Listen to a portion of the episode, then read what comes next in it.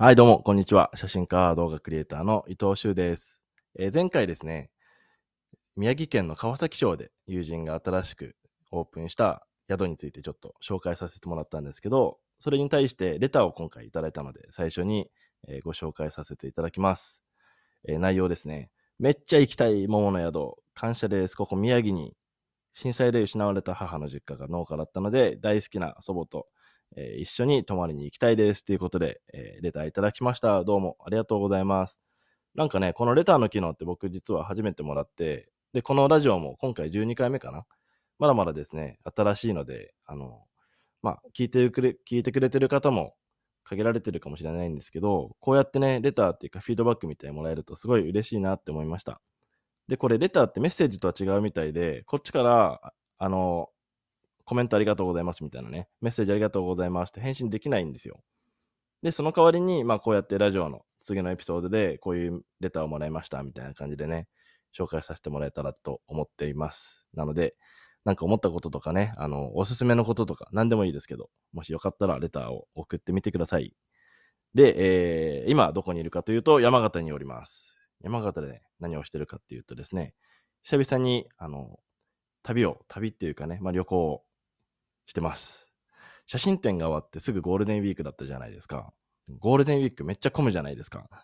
で、特にね、今回のゴールデンウィークはなんかこう日常が戻ってきたんじゃないかなっていう感じで。で、僕はずっと仙台にいて、まあそこで、あの、いろいろ事務作業とかを終わらせてたんですけど、あの、まあ写真展も2週間毎日在労して、まあもちろんたくさんのね、人にサポートしてもらいながら、だからそういう人たちに、まあお礼のメッセージを送ったりとか、あと、写真買ってくれた方の配送の準備をしたりとかっていうね、こう感謝を込めながらやってたんですけど、やっぱり自分自身にも、あの、感謝っていうかね、この体があって、で、それを実際にこなせて、で、写真展お疲れっていう意味でね、やっぱご褒美を用意したいなと思って。このご褒美っていつも僕が意識してることなんですけど、もうここまでできたら、これを、えー手に入れられる。これで自分をさらに豊かにしようっていうね、もので、で、すごいわかりやすいじゃないですか。だから、この東北トリップ、宮城から始まって山形と福島っていうね、1週間ぐらいの間旅をしようっていうことで、もうこれはちょっと、まあ、あのーそんな大して贅沢ってわけじゃないんだけど、温泉旅館に泊まって、えーまあ、体を休めながらね、写真を撮りに行こうっていう感じで、えー旅行をしています。で、え最初に秋湯っていうね、宮城県の、あの、秋湯大竹で有名な、あの、温泉、温泉宿が、温泉街っていうのかな？まあ、があって、そこにこう、いくつか旅館があってですね、その奥に行くと、有名な秋湯大滝っていうものがあったりとか、さらにさらにそこからまっすぐ車を走らせると、これ行ける時期が限られてるんですけどね、山形の僕の大好きな山寺っていうところに着く、その道の途中にあるんですけど、まあ、急に2泊して、で、久々にね、こう、あの、考えてみたら地元で、まあ、地元の仙台に帰ってきて、秋湯って仙台からまあ車で4、50分の距離なので、その距離のところに泊まるってなかなかないなって改めて思いました。で、こうね、地産地消のものとかを、あのー食べたりとか、あと、宮城の方便、なんかこうな、夜にね、三味線ライブがあったんですよ。で、その三味線ライブを見ながら、あのー宮城の方便のことを改めて見たりとかね、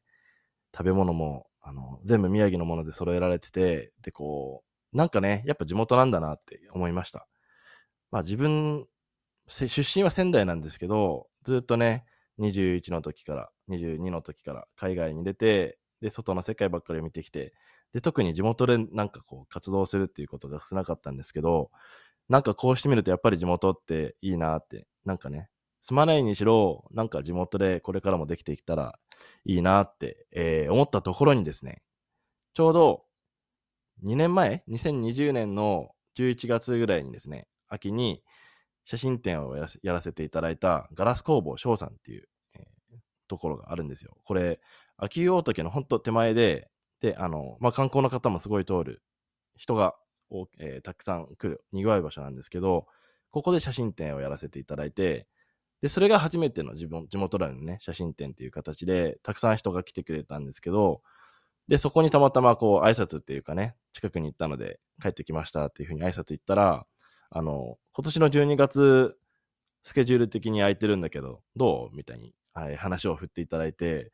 なんか僕も、今年の12月ってね、なんか今年の後半はもう海外に行ってようかなとも思ってたし、なんかこう、先のことすぎて、まだ来月のこともね、自分のスケジュール分かってないのに、12月のことどうしようかなと思ったけど、ちょうど、あの、宮城で何かやりたいなって思ったタイミングだったし、これってもう全部、あれじゃないですか。あの、things happen for reason っていうかね、すべて意味があって、あの、物事って起こってるんじゃないかなって思うので、まあ、こういう思ったタイミングで、12月に写真展どうですかって声かけられたってね、なんかこう、意味があるんだろうなって思って、もう即答でですね、じゃあ12月やりましょうということで、写真展、えー、第2弾ですね、ガラス工房翔さんでは、えー、開催が決定いたしました。で、この開催のことは実はここで初めて話しているので、まだ誰も知らないんですけど、あの、また詳細ですね、これから、えー、シェアしていきたいと思うので、あのえー、LINE なんだっけ？あれあれ、公式 LINE の方に登録していただくと、あの、一番最初にね、情報を発信したりとか、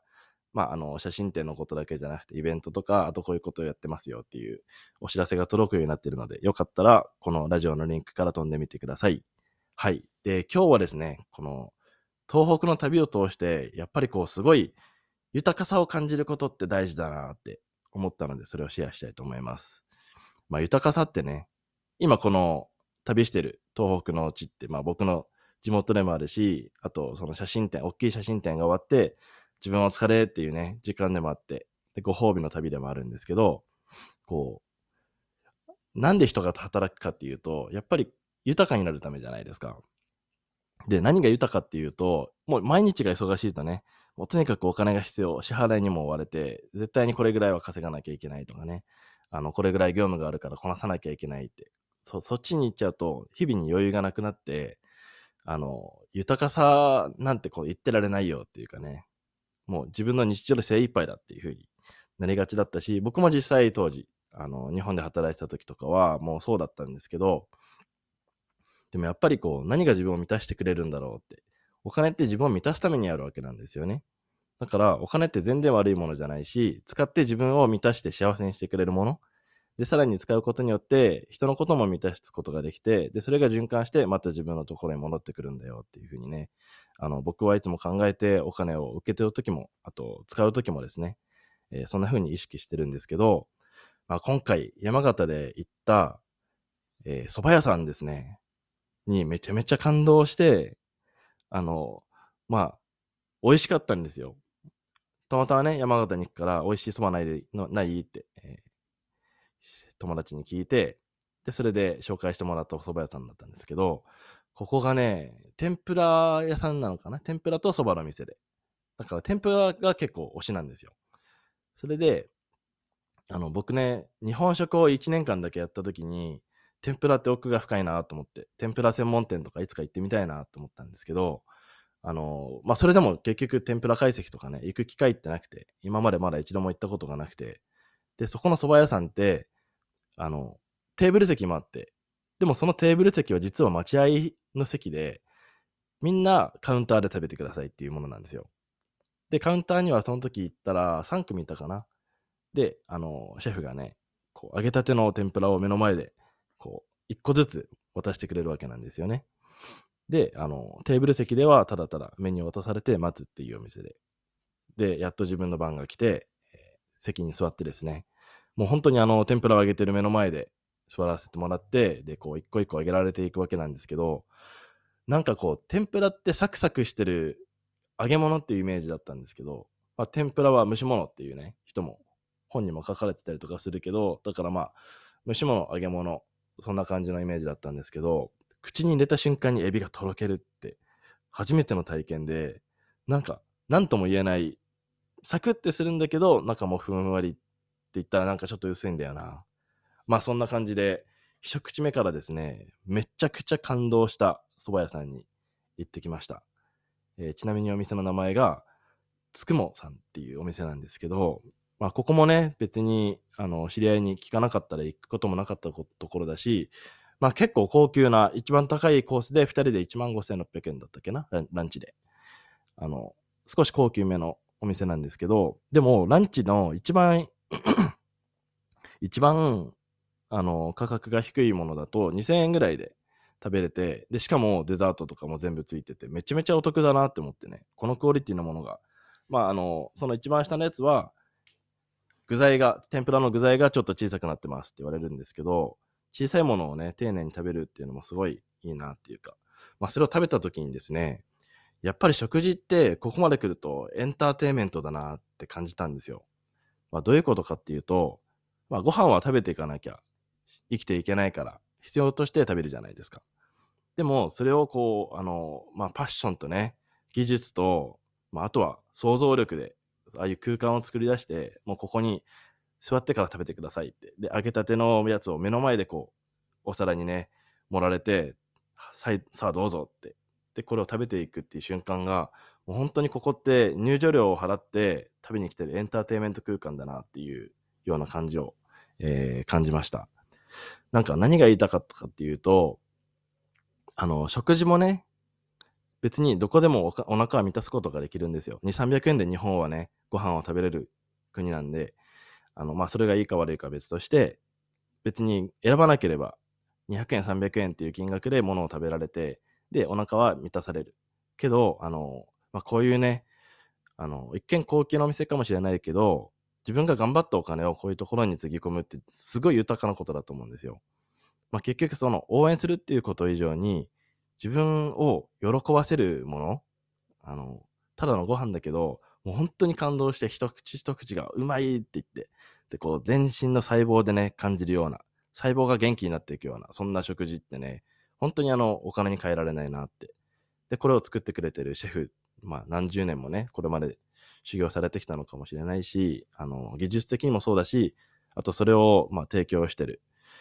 二次産業の方とか、あとそれを生産してる人とかね、そこまで想像すると、もうこの一品って本当に奇跡なんですよ。それをこう噛み締めながら食べられるその時間もだし、まあ自分がそこに行けたこともだしってこう、すべてにね、本当に感謝だなって感じました。で、こう、豊かさってなんだろうね？っていうところで、また、あの、まあ、写真展も終わってね、一つエピソードを紹介すると、またね、5月もありがたいことに何件か、5件ぐらいかな、撮影のお仕事を依頼していただいてるんですよ。で、こう、ありがたいなって。だから5月はもう末までこっちにいて、6月になったら屋久島に帰ろうってね、思ってるんですけど、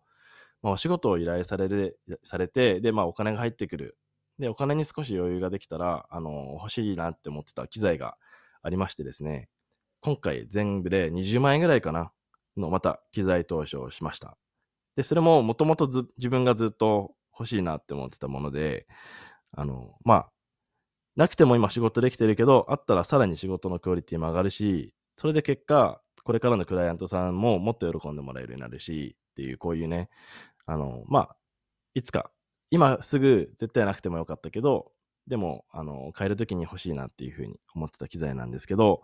まあ、それを買って今届くのを待ってるんですけど、それも、あの、これ買っちゃったらどうしようとかね、まあ、フリーランスって7月、8月とかまで仕事が埋まってるわけじゃないので、まあ、これからの収入どうなるかわかんないところで、あの、これだけの買い物をするって結構勇気がいるんですけど、